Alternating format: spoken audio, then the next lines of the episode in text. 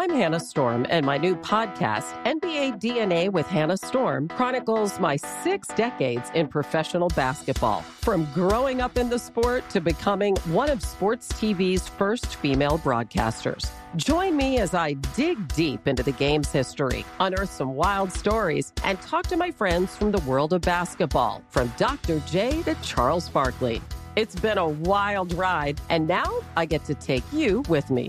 Listen to NBA DNA with Hannah Storm on the iHeartRadio app, Apple Podcasts, or wherever you get your podcasts. The Big Take from Bloomberg News brings you what's shaping the world's economies with the smartest and best informed business reporters around the world. We cover the stories behind what's moving money and markets and help you understand what's happening, what it means, and why it matters every afternoon. I'm Sarah Holder. I'm Saleha Mohsin. And I'm David Gura. Listen to the big take on the iHeartRadio app, Apple Podcasts, or wherever you get your podcasts. Senator, good to be back with you in studio. It's been a while. It's been crazy, uh, certainly politically. And I want to talk about this piece of paper that everyone's talking about. Christopher Wray, the FBI director, has been hellbent on not giving a document that uh, reportedly ties Joe Biden to some sort of bribery scheme to Congress. This is shocking on its face, but now we're being told that on Monday, he's going to bring this document to Congress finally. What do we know about it outside of that? Well, the facts are simple, which is an informant let the FBI know that, that he or she had evidence that Joe Biden was involved in a bribery scheme. And it was a bribery scheme of $5 million from a foreign country.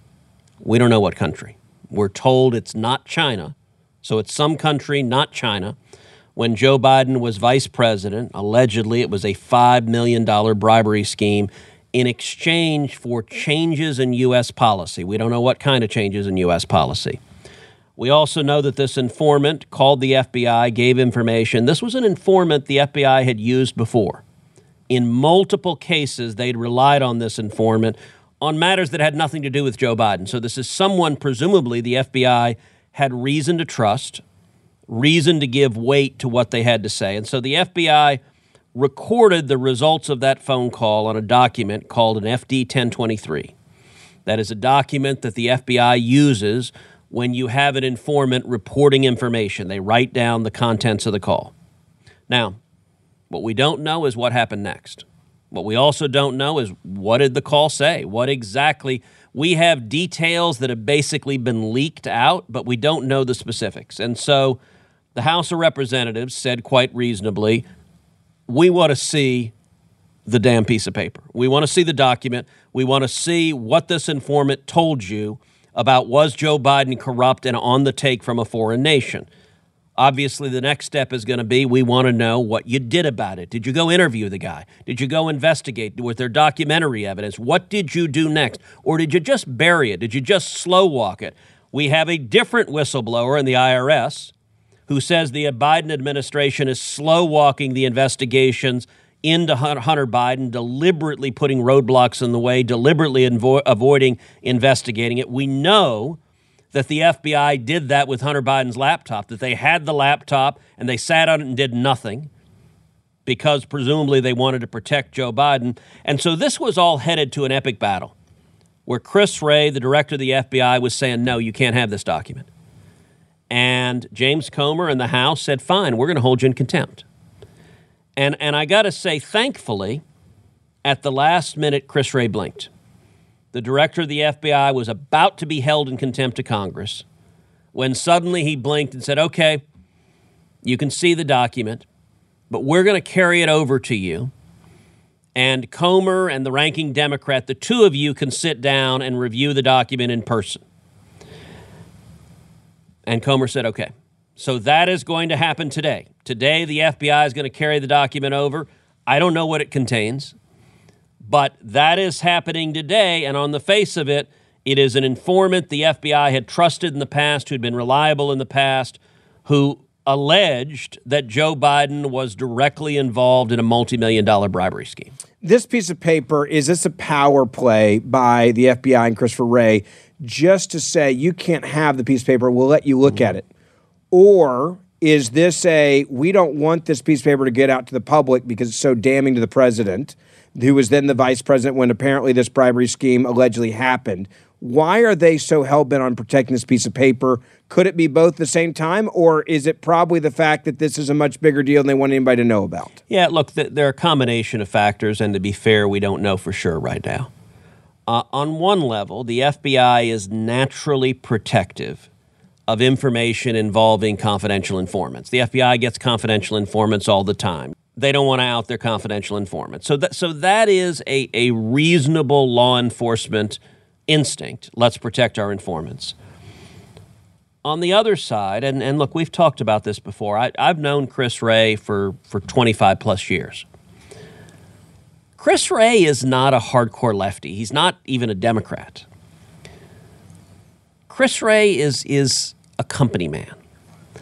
Chris Wray is is non-political, non-ideological, but he views his role as I've got to protect the institution of the FBI.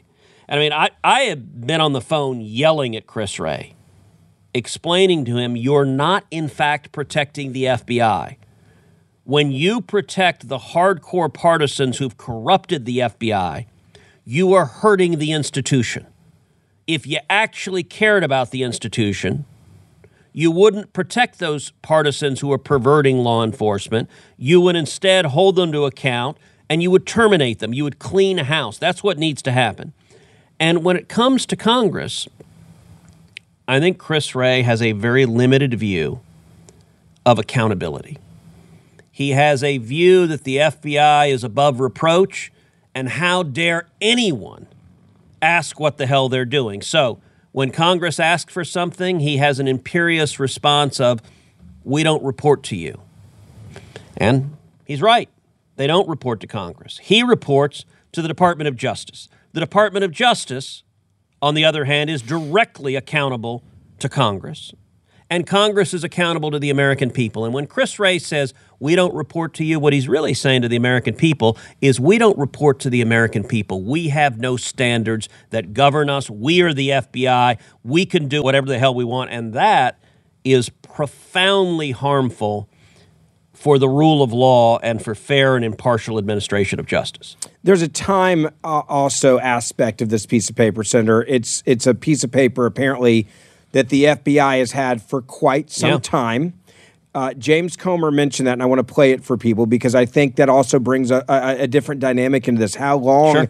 have they had this, and what have they not done since they've had it? Before we play that, though, I want to tell you about Patriot Mobile. If you are sick and tired of giving your money to woke companies and organizations that are obviously fighting against your values, and we've seen a lot of this lately with Bud Light and Target, the list goes on and on with cell phone, you really didn't have an option for many years. You just had to go along with it because there was big companies, they were giving a ton of money to leftist organizations. You don't have to do that anymore.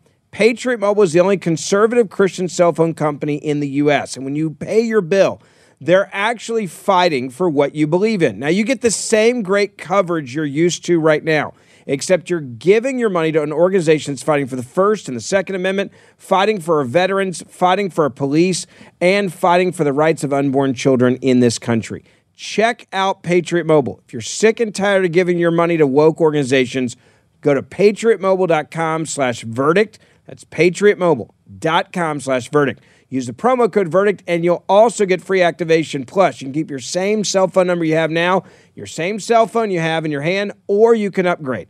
Call them 878 Patriot. That's 878 Patriot or patriotmobile.com slash verdict. Senator uh, James Comer was talking about the, the, the years this letter's just been sitting there. And if it wasn't for a whistleblower, we wouldn't know they ever yep. had it. Yep. Here's what he had to say on Fox.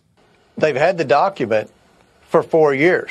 We don't know if they've even investigated it. Uh, that's my fear that they never did anything. Uh, which you look at what's happened with the IRS, what the IRS whistleblowers claim is they were told to stand down. There's a pattern uh, within our federal government of when looking at any type of wrongdoing by the Biden family uh, that people in the government bureaucracy have told rank and file uh, government employees to stand down. Or, or to give them the file and, and don't worry about it. That's basically what Director Wray has told me. I have demonstrated a pattern of Joe Biden traveling all over the world, and weeks after he leaves the country, his family starts mysteriously getting wires from that foreign country into shell companies that then are wired back to the individual family well, bank let account. Me ask you That's this. not normal behavior. If this letter is as damning as it seems it could be, Senator, what happens next? Can if if Comer looks at the FBI yeah. director and says, "Hey, did you guys investigate this?" and he says, I, am not going to tell you. If he claims it's an ongoing investigation, how do we find out more? What are the options on the table? And, and could this go to even bigger standoffs? Yeah, look, it, it, it, certainly could. You know, I will say what, what James was saying right there is, is really significant. This pattern, Joe Biden gets on a plane, he flies to a foreign country. This is mostly when he was vice president. He lands in the foreign country, he's there for a day or two, he leaves. And then a few weeks later, millions of dollars start coming from that foreign country in wires to shell companies that distribute that money to Biden family members. He said that's not normal. I, I, actually think that's not normal is an insane understatement. That's friggin' bizarre. Look, I, I've been in the Senate 11 years. My family doesn't get wires from foreign countries. Like, why would we?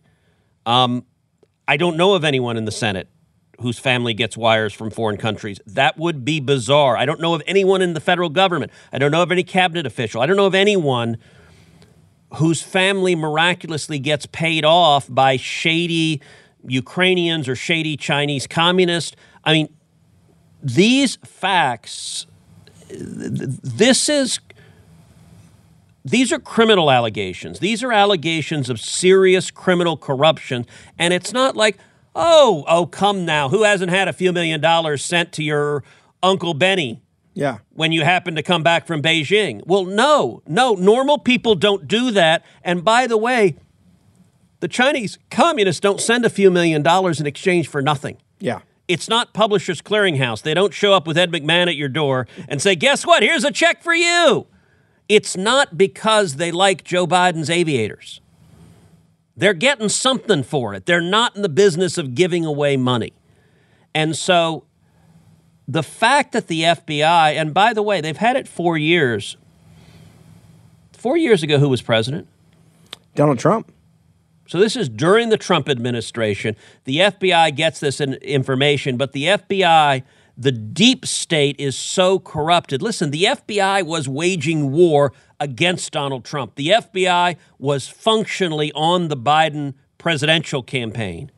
And we also know that from the Twitter files. I, I, I, get that sounds like it should be hyperbole. Come on, that can't be right. And yet it's reality. Until we look at the Twitter files where the FBI was asking big tech, hey, don't run any stories on the Hunter Biden laptop hey, suppress anyone else from even talking about it. Hey, use your monopoly power to silence discussion of topics that would hurt Joe Biden in the election. Why? Well, they don't actually state it, but it's not complicated to figure out because they wanted Biden to win and Trump to lose. And and that level of corruption. So this report comes in, and, and by the way, it is unusual. Look, I worked at DOJ. I worked five years at the Texas Attorney General's office to get to get a report of a senior government official getting millions of dollars of bribes from a foreign nation. I've never seen that happen before. That that's bizarre. Just that report. Now, the report may not be true. Um, although the fact that the, the informant was someone else who had proven reliable and they relied on before, that gives it greater indicia of reliability. The media has really, by the way, looked over that point. I think we should just make it very clear. This was a person who the FBI trusted, who they've used before as an informant before on other issues not related to the $5 million bribery accusation with the former Vice President Joe Biden. That is significant. It should be leading on the front page of newspapers. Yep. No one's talking about this, first off, but they're certainly not telling you that piece of information. Yep. Look, our newspapers, our major networks, they are corrupt. I don't use the phrase mainstream media because there's nothing mainstream about the Marxists who are running these institutions. The phrase, as you know, that I use is corrupt corporate media. They are corporations. Their political decision is decided from the corner office, and they are right now the left wing of the Democrat Party. They're not talking about these facts. But you asked what are the next steps. Look, Comer's going to look at this document. Number one, see, okay, what was reported. The obvious next question is going to be, what'd you do? Did you interview with him? Okay. I want to see the notes from that interview. I assume they interviewed the guy. If they didn't interview the guy, holy crap. Yeah. So I'm assuming they interviewed him. I'm, I'm the the level of malfeasance if they didn't even bother to follow up on it. Somebody should be fired and maybe go to jail if they didn't follow up on it. I'm going to assume they did. The next thing Comer's going to ask, let me see the meeting notes. Now it's worth noting this document, the FD 1023, it's not classified. Why is that, by the way, for people to understand? Because we it, we hear it's not classified, so we assume that's not as important. That's So- not always so the case. Classified typically involves national security matters. So if you have a schematic of the electronics of the F 35, that's classified. sure. We don't want our enemies to know how our advanced fighter jets operate. If you have a spy, we've got a spy in Moscow that tells us something Putin's saying, whether it's an American spy or it's a Russian Asset for us. asset who's doing something, that's classified because you don't want to expose our intelligence. There's lots of things, but generally things that are classified deal with either the military or foreign policy. This has not been classified. Um, it is something that is referred to as law enforcement confidential, which is, I, I go back to look, the FBI is not unreasonable that as a general matter, what confidential informants put forward should be protected because, you know, going back to the drug mule, if the drug mule knew that he or she would be outed, you wouldn't come forward and provide information. And law enforcement depends upon the idea that we're going to protect enforcements. In this instance, however, there is a massive public interest in knowing was the vice president of the United States, who now happens to be the president of the United States, corrupt and being paid off by a foreign nation. That is an issue of public importance, I would say, at the very highest level. If the president is on the take from one of our enemies, every American deserves to know about it, and Congress has a right, not just a right, an obligation to get to the bottom of that. You know, you look at impeachment, a lot of discussion about high crimes and misdemeanors, yeah. but treason and bribery are explicitly named. For a reason, for a good reason. impeachment lies for treason, bribery, or, or other high crimes and misdemeanors. Treason and bribery are right at the top of the list. They're at the top of the pyramid. They're the worst things a president can do.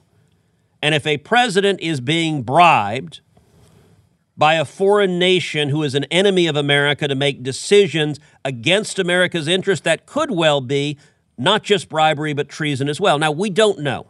I'm engaging in speculation upon speculation there. Why don't we know? Don't know? Because the FBI won't release the information. So Comer's going to sit down and look at it. Depending on what it says, Comer's next question is going to be Did you interview the person? And I assume there's going to be an escalation from there to say this information needs to go public. We need to have a hearing. Depending on the credibility of the source, if I were Comer, I'd say I want this informant to testify. Now, at some level, the, the concerns about why you want an informant, their identity to be protected, presumably those concerns are less here. If it's a drug mule, you want to protect the identity because the drug dealers will murder him. That, that's a pretty good reason. Sure. One would hope Joe Biden is not going to murder this informant. So, the reasons of protecting a witness from violence from the target of whatever it is the informant is passing on should presumably be less. Now, depending on the foreign nation, if it's Russia, if it's North Korea, if it's Iran, I mean, there are enemies of America who there we know might- it's not China. we know it's not China. But at least, okay, we, we actually don't know anything. Yeah. What is being said uh, in the leaky world suggests that it's not China. But, you know, there are friends. It could be, I'm just picking a country out of the hat. It could be France. France presumably is not going to whack the guy for making it public. Yeah. Iran might. Yeah. Or Russia. Yeah, so who the country is matters in terms of the risk to the individual. could easily be Ukraine. We obviously know of Hunter Biden's long history of being paid for, paid and paid for by Burisma and making millions of dollars. So Ukraine is certainly a real contender given the other history. Or it's another country we don't know about it altogether, and that that could open a whole new chapter in this. But I think the House will believe, assuming there's there there. Now, look, it's possible you look at this document, the guy's a crank, and he says, you know, little green men who were Martians uh, arrived and gave cash to Joe Biden. Okay. But if that's true, why would they really do this to protect this document the It way wouldn't they make have? any sense to. Yeah, you would just So- say, "Here, see it," Yeah. right? Why would you fight so hard to the point where you're almost held in contempt of Congress? Yeah. The next stage will be to fight to make this information public. And so Comer took as an intermediate ground. Let's look. I'm glad Wray gave in. And by the way, look, at some level, Wray had a, a stronger hand in that if Wray is held in contempt of Congress, the next step, a contempt holding, does not is not self-executing. In order for Wray to go to jail for that, DOJ has to prosecute him. And the chances that the Biden DOJ would prosecute Chris Wray for contempt of Congress are zero. Zero. no chance. But at the same time, look, the FBI relies on subpoenas all the time. Like in a gazillion different cases, they're sending subpoenas out. The FBI doesn't really want the director of the FBI held in contempt for refusal to comply for, with a subpoena. That's a problem for the FBI. And, and Chris Wray, Eric Holder was held in contempt of Congress Yeah. when he was Attorney General, and the Eric Holder DOJ refused to prosecute him. So there's a history with Obama of ignoring contempt findings. You know, Wray is not the partisan that Holder is. Chris Wray, I think, really wants to avoid being held in contempt of Congress. He wouldn't wear it as a badge of honor in a way that Holder was such a partisan he was glad to do so. That's why Wray blinked. He's at least providing this information.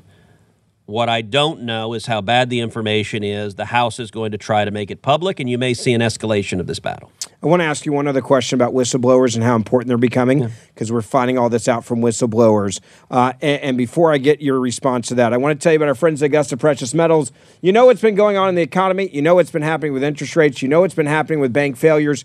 If you are in retirement, you're close to retirement, and you are just tired of being stressed out, uh, you know that there's not a lot of time to make up losses. That's why you should call Augusta Precious Metals. Now, I use them.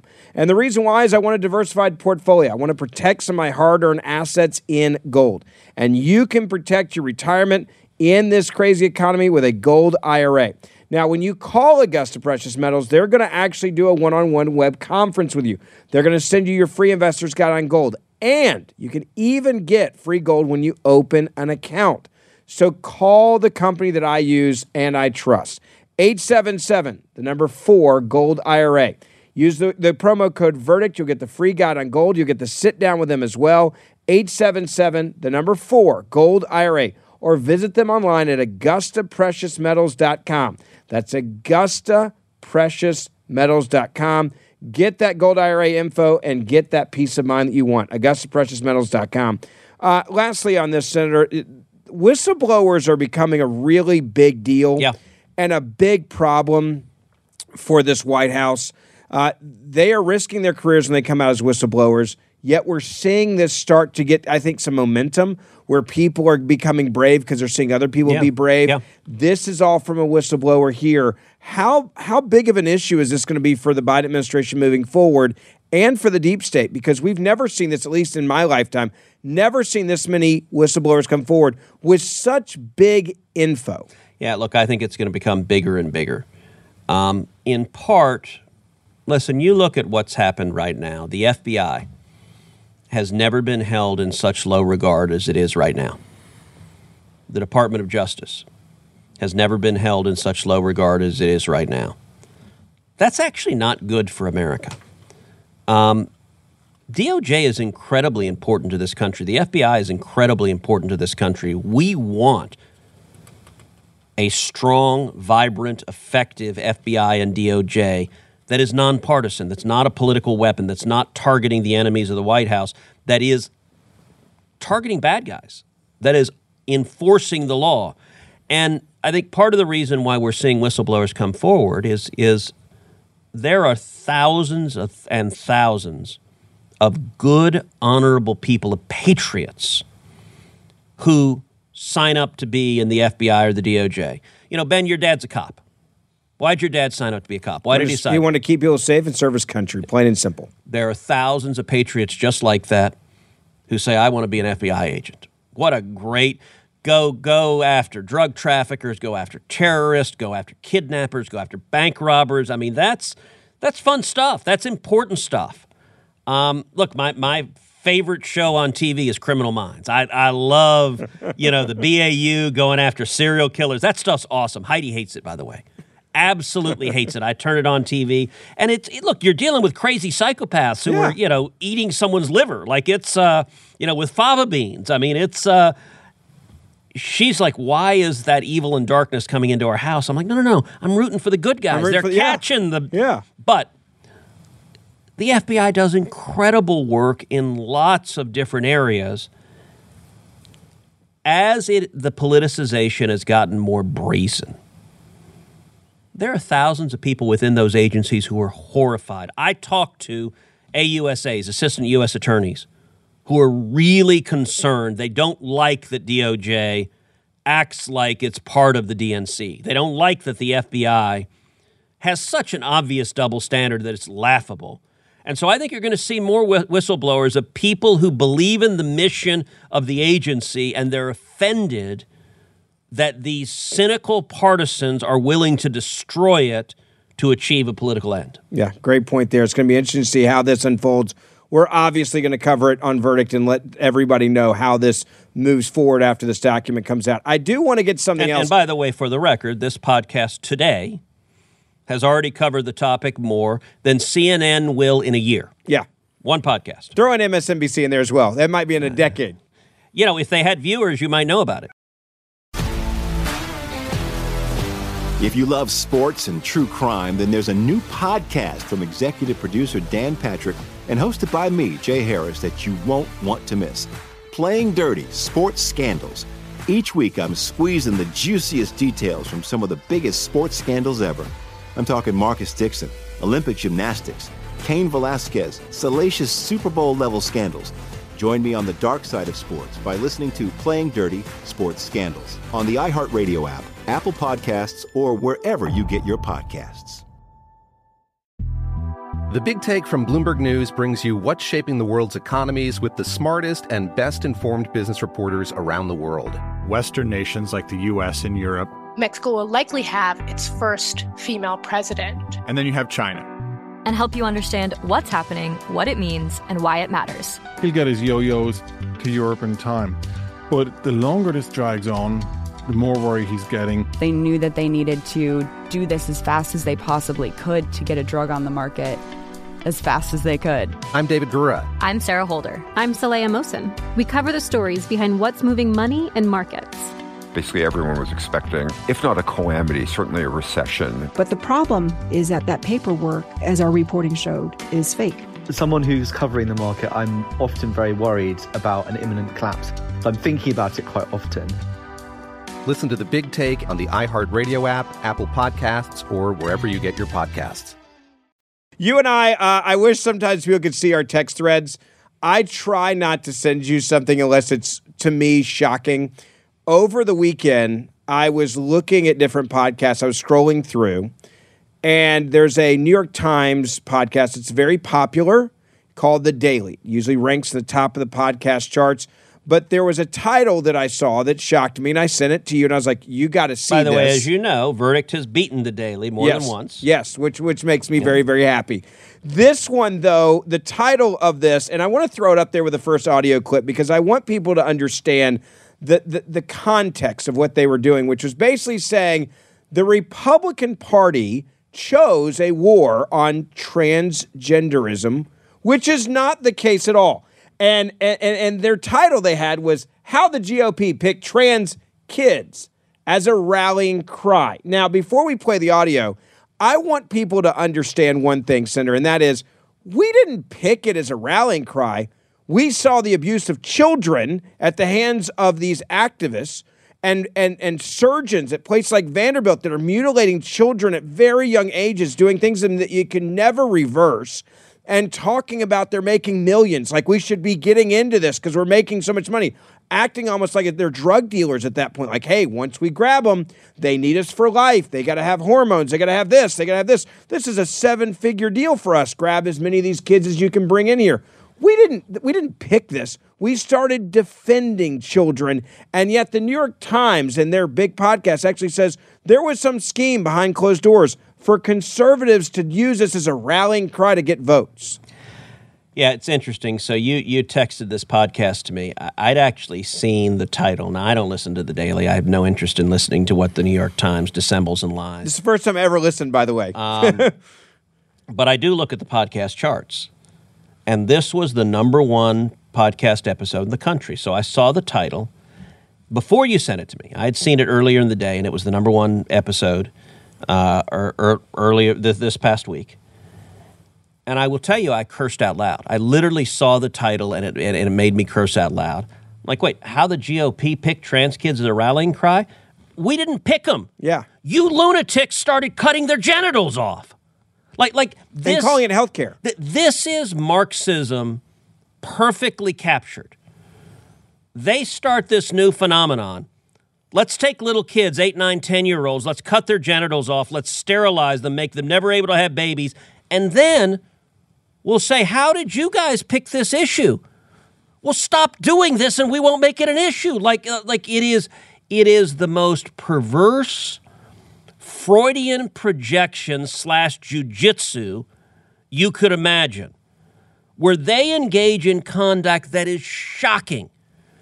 Go back through any period of human history, three years ago, 10 years ago, 50 years ago, 100 years ago, 500 years ago, 1,000 years ago, 2,000 years ago. All right, 2,000 years ago, the, the, the, when Jesus walked the earth. If you walked up to people, you walked up to the Romans in Jerusalem, said, Hey, what do you think of the idea of cutting the genitals off eight year old kids? They'd say you're insane. Yes.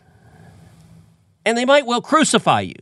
Like, this has been a lunatic idea for the entire existence of the human race until about the last 36 months when a bunch of reality denying zealots decided it was a good idea. And what does the old gray lady, the New York Times, the paper of record say? Oh, conservatives invented this issue. No, it wasn't an issue until, until you started doing something truly horrifying. All right, play this first clip. I think for some on the right, this was a matter of genuine concern. But there were some where this was also a political decision or a calculated decision. They saw this as a potent issue. And they began to realize that this could replace gay marriage as something that could help them organize, raise money, get attention, become relevant. Okay, become relevant. Yeah. So you got to understand. Look, the New York Times, they're in Manhattan.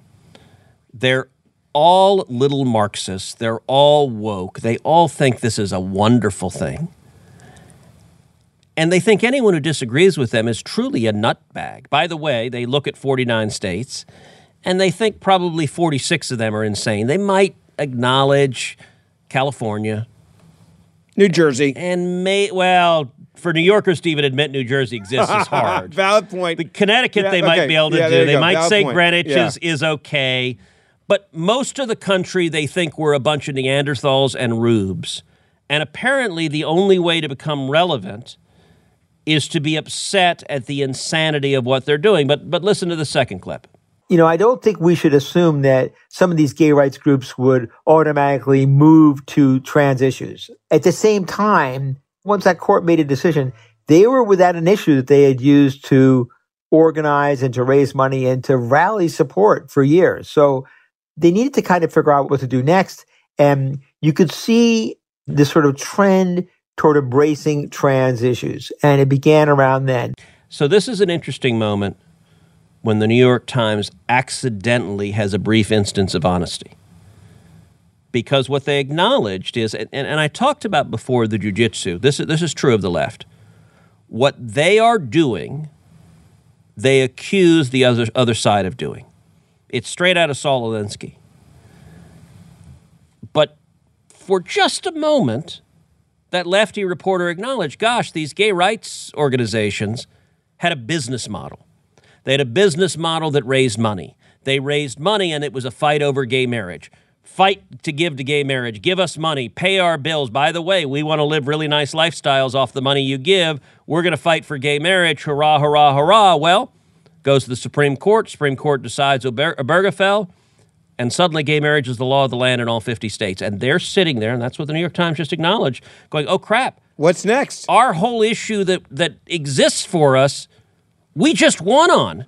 So if that's actually what we're about, we ought to pack up our, our stuff and go home and tell all, all of our donors, go give to something else because you got what you wanted.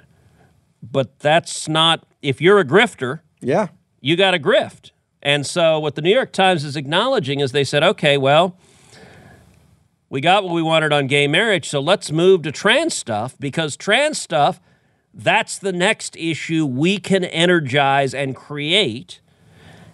And then it became a political movement.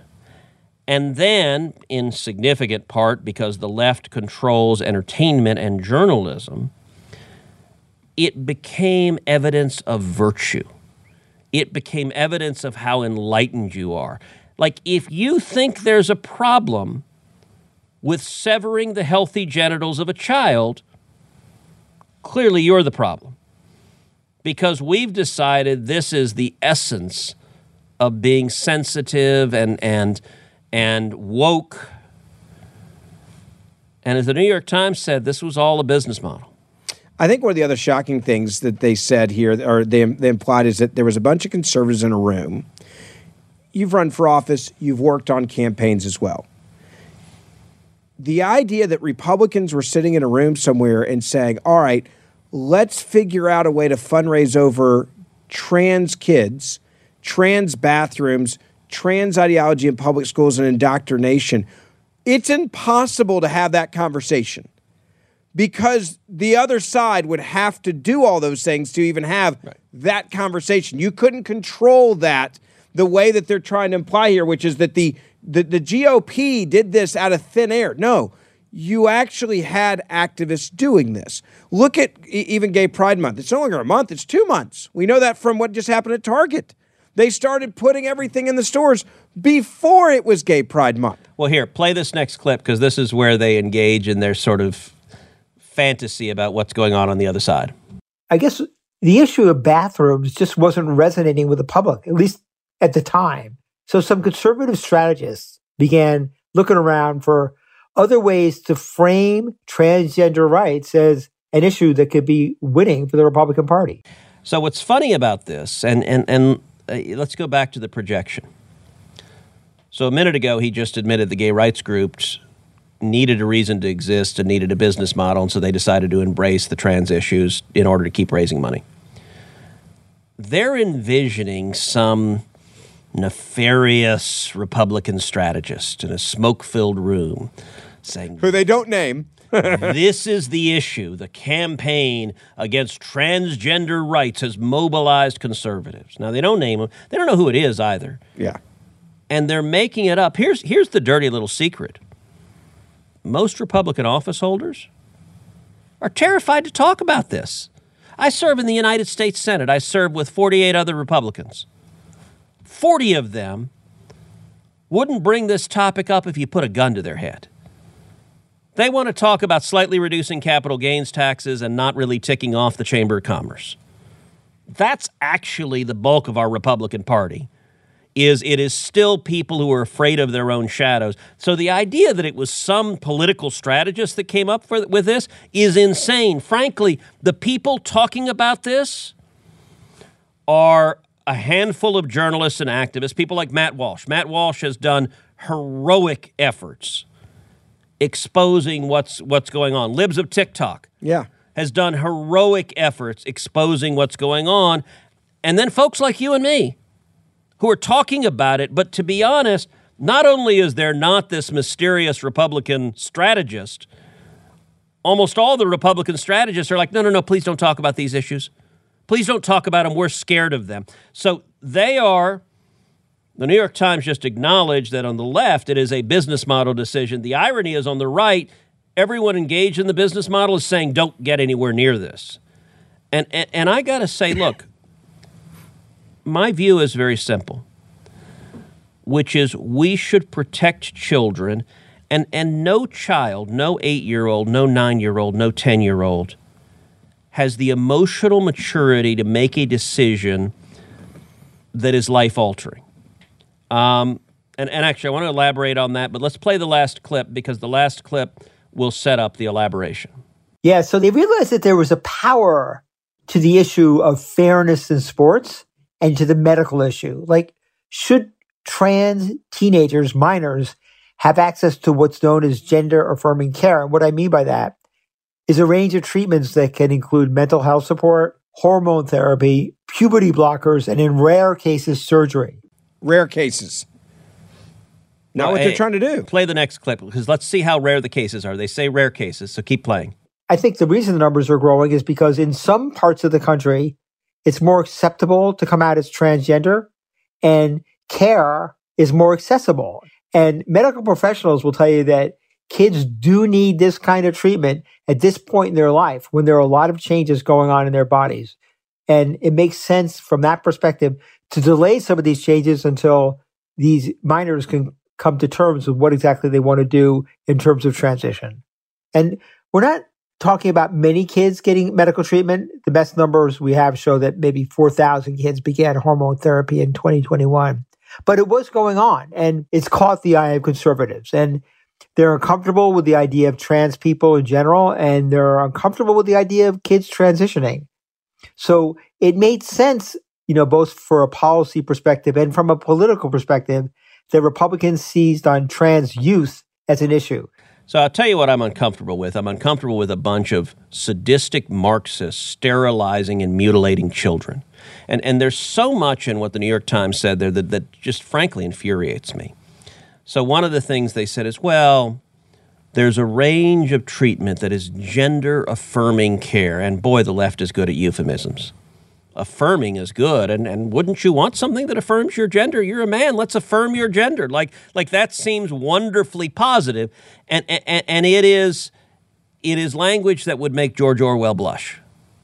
Um, because it is the opposite of gender affirming it, it is trying to medically alter the gender that you are and and then he, he gave a list of options and the first he said was counseling okay fine everyone's for counseling like if a kid's troubled they ought to have counselors. They ought to have a therapist. That that's a fairly mild. So he starts off with, "Oh yeah, yeah, that's real." And then he says hormone treatments and puberty blockers. Now, hormone treatments and puberty blockers are really powerful drugs that permanently alter the physiology of a child.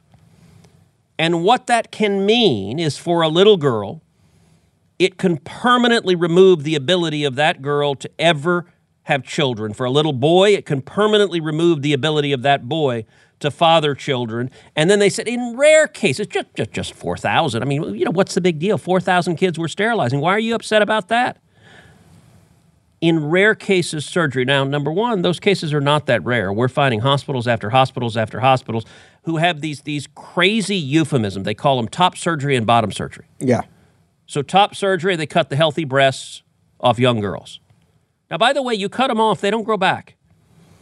And we're seeing hundreds of cases of kids who had this happen to them, or in some cases, adults who had this happen to them, who a few years later say, My God, that was a terrible decision. And it's not coming back. Yeah, what's done is done. And to be clear, look, a top surgery is if you have a woman who has breast cancer and she has to have a mastectomy or double mastectomy, that that can be part of saving her life. But to do that to a child means that child will never breastfeed her daughter as bad as top surgery is bottom surgery, and, and, and we don't need to get overly graphic, but it is surgically removing healthy genitals from kids. Now, listen, if an adult wants to do that, if you're 20 years old and you decide you want to get it chopped off, do it. Look, I, I, I grieve for you. I think that's actually a terrible decision. But I think as an adult, if you want to do it, you can. No eight year old has the maturity to know that, look, when I was eight, I wanted to be a dinosaur. Who in their right mind would implant velociraptor claws on me because I wanted to be a dinosaur? And Inevitably, when this is happening, the culprit is not the child, the child is the victim. The culprit is the adult. If you sterilize a child, you are engaged in child abuse. You don't have a right to say, I've decided that my child will never be able to have children of his or her own. That's not your right. An adult can make that decision. Look, if an adult wants to go make the decision to give up his or her ability to have children, you can do that. A child doesn't have the maturity and an adult doesn't have the right. And by the way, look, the issue of, of protecting children, I've spent a lifetime fighting to protect children. When I was Solicitor General of Texas, I litigated case after case after case of people that engaged in the rape of children. Medellin versus Texas, one of the biggest cases I argued and won at the Supreme Court, involved two teenage girls who were gang raped and murdered in the city of Houston. Kennedy versus Louisiana, another case I argued at the Supreme Court, involved a man who viciously raped a seven year old girl. I, in Texas, Texas has a law, the Texas Sexually Violent uh, civil commitment law that provides that if you're a sexually violent predator and you're adjudicated to be that, that you can be civilly committed to prevent you from either raping women or raping or raping children. A court of appeals in Texas struck that law down. I personally argued the appeal in the te- Texas Supreme Court and won a unanimous victory, 9 0, reinstating that law.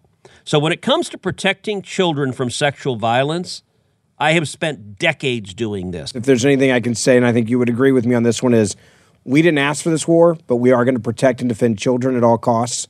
And that's something that more conservatives need to be about. They need to be fighting harder. We need to be talking about this more. We need to be exposing it more. And if you remember, they mentioned the New York Times, and, and it just reminded me. He said he mentioned bathrooms. You know, they start in the schools where little Timmy, if he said he was Susie, could go in the girls' bathroom. It was fathers that came out and said, I don't want my I don't want And a boy way, coming Stephen- into girls' bathroom. Stephen Smith in Loudoun County. Yeah. The father of the 14 year old girl who was sexually assaulted in the bathroom by a boy wearing a skirt. That's the result of this bathroom issue. And they said, New York Times said, oh, the bathroom issue didn't work. Really? Ever heard of Glenn Youngkin? Yeah. Because to be be, honest, he would not be governor were it not for their out of control ideology endangering that little girl and then the school superintendent lying about it, insisting it never happened, and transferring that boy to another school where that boy sexually assaulted another little girl and arresting the father. And interestingly enough, a bunch of suburban moms in Northern Virginia who had voted for Joe, Joe Biden a year earlier were so horrified by the extremes of the left that they voted Republican and elected Glenn Youngkin. I will say I did get in trouble on a related issue on this uh, on Twitter. So Trevor Noah, you know, the really lousy left wing comic who was Yeah, on, yeah. on air for a while and then he wasn't funny enough and got canceled. Um, you can tell I'm grieving over that. um, there was, if you remember in California, there was like a gender reveal party where they had set off, I guess it was like fireworks and it was going to be blue or pink to tell everyone the, the sex of their, of their soon to be born baby. And they set it off and it started a fire and it was kind of a big scandal because it was a fire. Like you shouldn't start a fire, obviously. Um, but Trevor Noah went on, on, on air and said, well, why are they doing this? After all, how do they know? How do they know what the gender is? They won't know for years until the child decides what gender he or she is.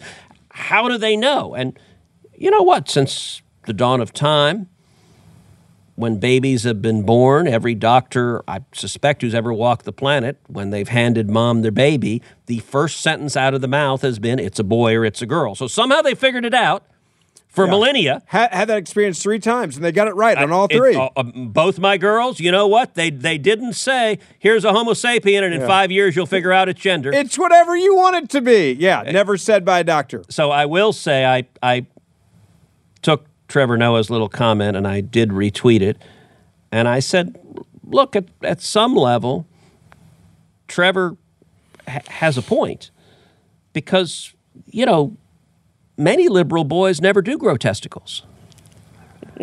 yeah, that kind of got me in trouble. Yeah. yeah. I, got you in I-. I, I, sort of had a little bit of a lefty backlash on that Yeah, one. and, and I can tell you lost a lot of sleep over that. Oh yeah, yeah. At least 10, 12 seconds. At least, at least. I want to end with some good news, and that is another radical Biden nominee uh, and tell everybody Yeah. about this because Republicans are starting to get their act together and realize that you can stop these Yep, radical yep. nominees from, from Joe Biden. Talk a little bit about the latest one to, to bite the dust. Well, in 2023, first six months of 2023, three and exactly three non judicial Biden nominees have been defeated in the Senate. All three have been defeated in the Senate Commerce Committee, where I'm the ranking member. I'm, I'm the senior Republican on Commerce. So I've led the opposition to all three, and we've defeated all three. No other committee has taken down a non judicial nominee. The first, as you know, was Gigi Sohn. We've talked about her, the radical left wing activist nominated to the Federal Communications Commission. We built opposition to her. She would have used the power of that very powerful regulatory agency to silence conservatives, to target her enemies. She was defeated. The White House withdrew her. The second was Phil Washington. Phil Washington, very nice man, veteran of the military, nominated to be administrator of the FAA, the Federal Aviation Administration. The only problem is he didn't know a damn thing about airplanes. Had no background in aviation, no background in aviation safety. Again, I led the opposition to him. We unified Republicans on the committee, and then we picked off Democrats who said, we actually ought to have a guy in charge of the FAA who knows something about planes, who can keep us safe. This wasn't ideological. This is, look, you and I both get on airplanes all the time. All we'd, the time. we'd like our kids, when they get on a plane, to be safe and not to crash going from point A to point B. We'd like an FAA that knows how to do that. So the third example was a woman named Ann Carlson. Ann Carlson was nominated to be the administrator of the Federal Highway Traffic Safety Administration, the, the National Highway uh, Traffic Safety Administration, NHTSA. Uh, now, NHTSA has a very important job. It's charged with focusing on safety in automobiles, on highways, looking at how do we make cars more safe, how do we protect our families. That Important job. Yes. And once again, just like with the FAA, the FAA is a safety job. Biden administration didn't care about the safety component. Let's nominate someone who doesn't know anything about safety because it doesn't matter.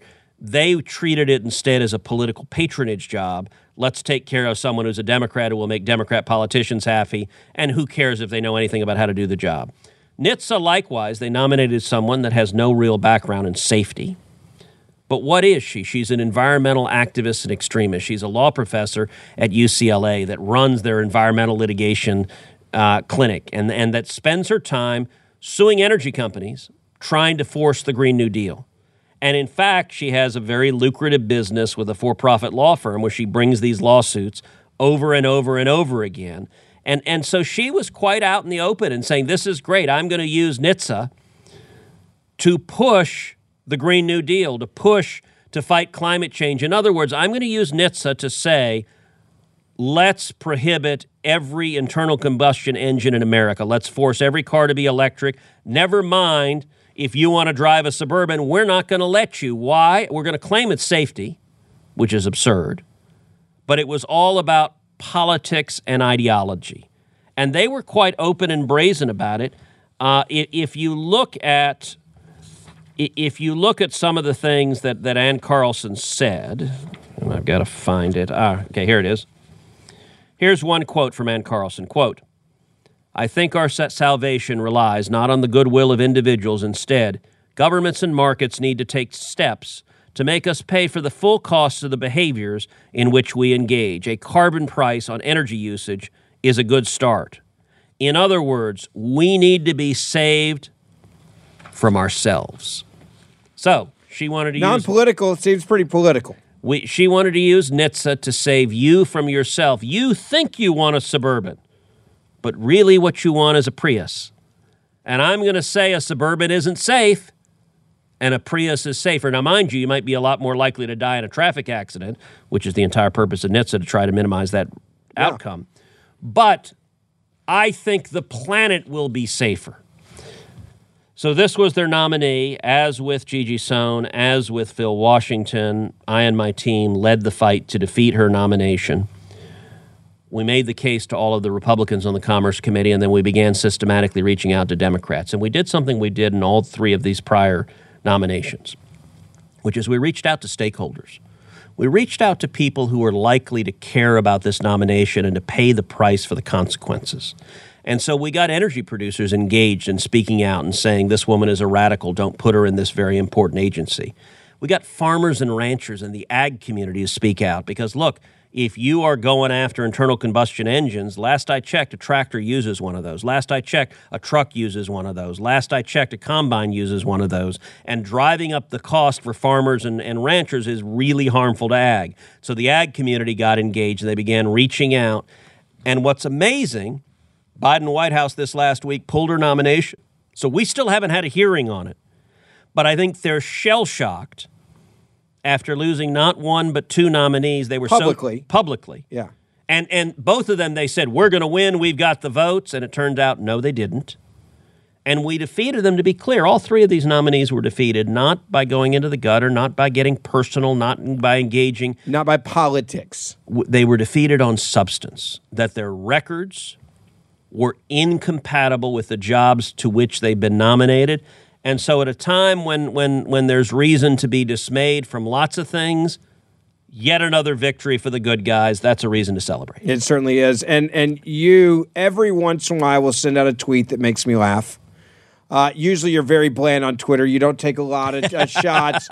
You don't get snarky with people. But there was one this week that I think everyone should see in case they missed it. Before we put it up there, I want to tell you about our friends at Choq. Uh, if you're a guy and you're getting a little bit older and you feel like you're losing a little bit of your strength and vitality, you feel fatigue and weakness setting in, you're not alone. There's a ton of guys uh, that are dealing with a loss of testosterone. That's where Choq, C H O Q dot com, comes in. I've been taking the male vitality stack, and I can tell you it works. You can boost your testosterone levels up to 20% over 90 days. Yes, 20% over 90 days. So if you're not ready to give in to just saying, all right, I'm getting older and I'm just not like I used to be. If you want to get back your focus, your strength, you want to get those testosterone levels back to where they should be, check out Choq, C-H-O-Q dot com. Now, when you use the promo code BEN, you're going to get 35% off any subscription for life. Just use the promo code BEN, 35% off. Go to Choq, C-H-O-Q dot com and make sure you use the promo code BEN. Maximize your masculinity by boosting your testosterone levels up to 20% over 90 days. Lastly, this one made me laugh, Senator, because it dealt with Representative uh, Jamal Bowman from New York. Let's throw it up there on the screen because it's pretty darn funny and put it into context for people what this had to deal with. So, Jamal Bowman is a hardcore left wing Democrat from New York. I don't know the guy at all. Uh, but he's he's on the AOC progressive loony socialist left. And, and he came out with a statement and he said, We must stop drilling for oil completely. And in fact, his quote was the United States must, quote, stop drilling for fossil fuels completely, or Americans will continue to suffer from severe weather events. These people are not serious. These people are not real. They're not actually focused on reality. They're not focused on details. So I sent a tweet. I said, lunacy. When he rows a rowboat from New York City to D.C. and then rides a horse to the Capitol, he might have some credibility. I won't hold my breath. Yeah. Look, and by the way, the jacket he's wearing in that picture is made from petroleum po- products. The buttons on the jacket are made from petroleum products. His belt is made from petroleum products. The glasses. His glasses are made from petroleum products. His shoes are made from petroleum products. He's literally wearing oil and gas. When he's done pointing to the socialist future he wants us to go, he will get in the big suburban and drive to his office. Every week, he either flies from New York to D.C. or he takes the train from New York to D.C., neither one of which will work without oil and gas. Yeah. The utter hypocrisy. And the thing about the crazy left, they don't have an answer to that. Look, one of the, the actually two of the proponents of, of the Green New Deal, which which advocates abolishing oil and gas and advocates abolishing jet fuel, are the two senators from Hawaii. They're both two of the original sponsors of the Green New Deal. I pointed out, I, I don't know about you, but have you looked at a map? Yeah. Like Hawaii, uh, you're not driving an electric car there. Like, how exactly? Okay, no airplanes, so apparently you're just going to stay on Hawaii. Okay, you want to be a hunter gatherer. You know, you could go fishing and, and but you're not going to DC. You don't get to go from one to the other. If you would like to go from Hawaii to DC, you need jet fuel. If you don't got jet fuel, you ain't getting there. You ain't getting there. And these radicals, they don't care. This is all about virtue signaling. He might as well be pointing, saying, Go sterilize that child. This is showing his, his theology. And it's not related to reality or anything people are actually living. Yeah. This is why I say the Democratic Party is dying or dead. It's now socialist, communist, Marxist. That's what it looks like. Uh, and he's a leader. And by the them. way, he wants to take away your gas stove. He wants to take away your suburban, like Ann Carlson no, wait, did. hold on. Didn't the media say that was a myth? No one ever really wanted to take away Except gas- New York State has Yeah. now done it. Yeah, there you go. New York State has now done it, unless you're really rich. Yeah. The really rich people are grandfathered out because they are the party of really rich people. You got to understand the rules they want to impose They will never are rules for thee and not for me.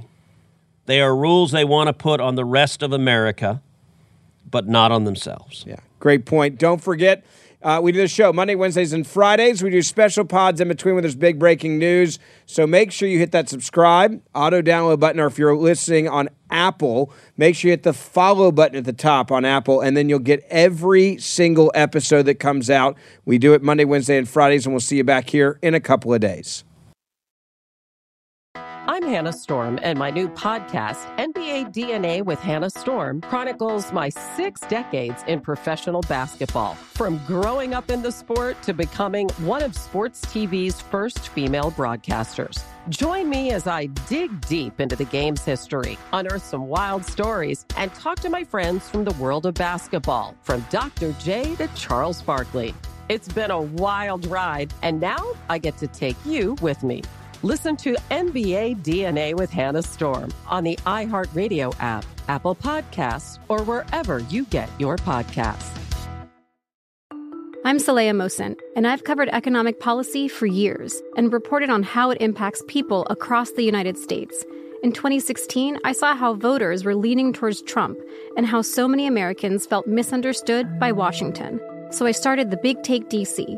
We dig into how money, politics, and power shape government and the consequences for voters. With new episodes every Thursday, you can listen to the Big Take DC on the iHeartRadio app, Apple Podcasts, or wherever you get your podcasts.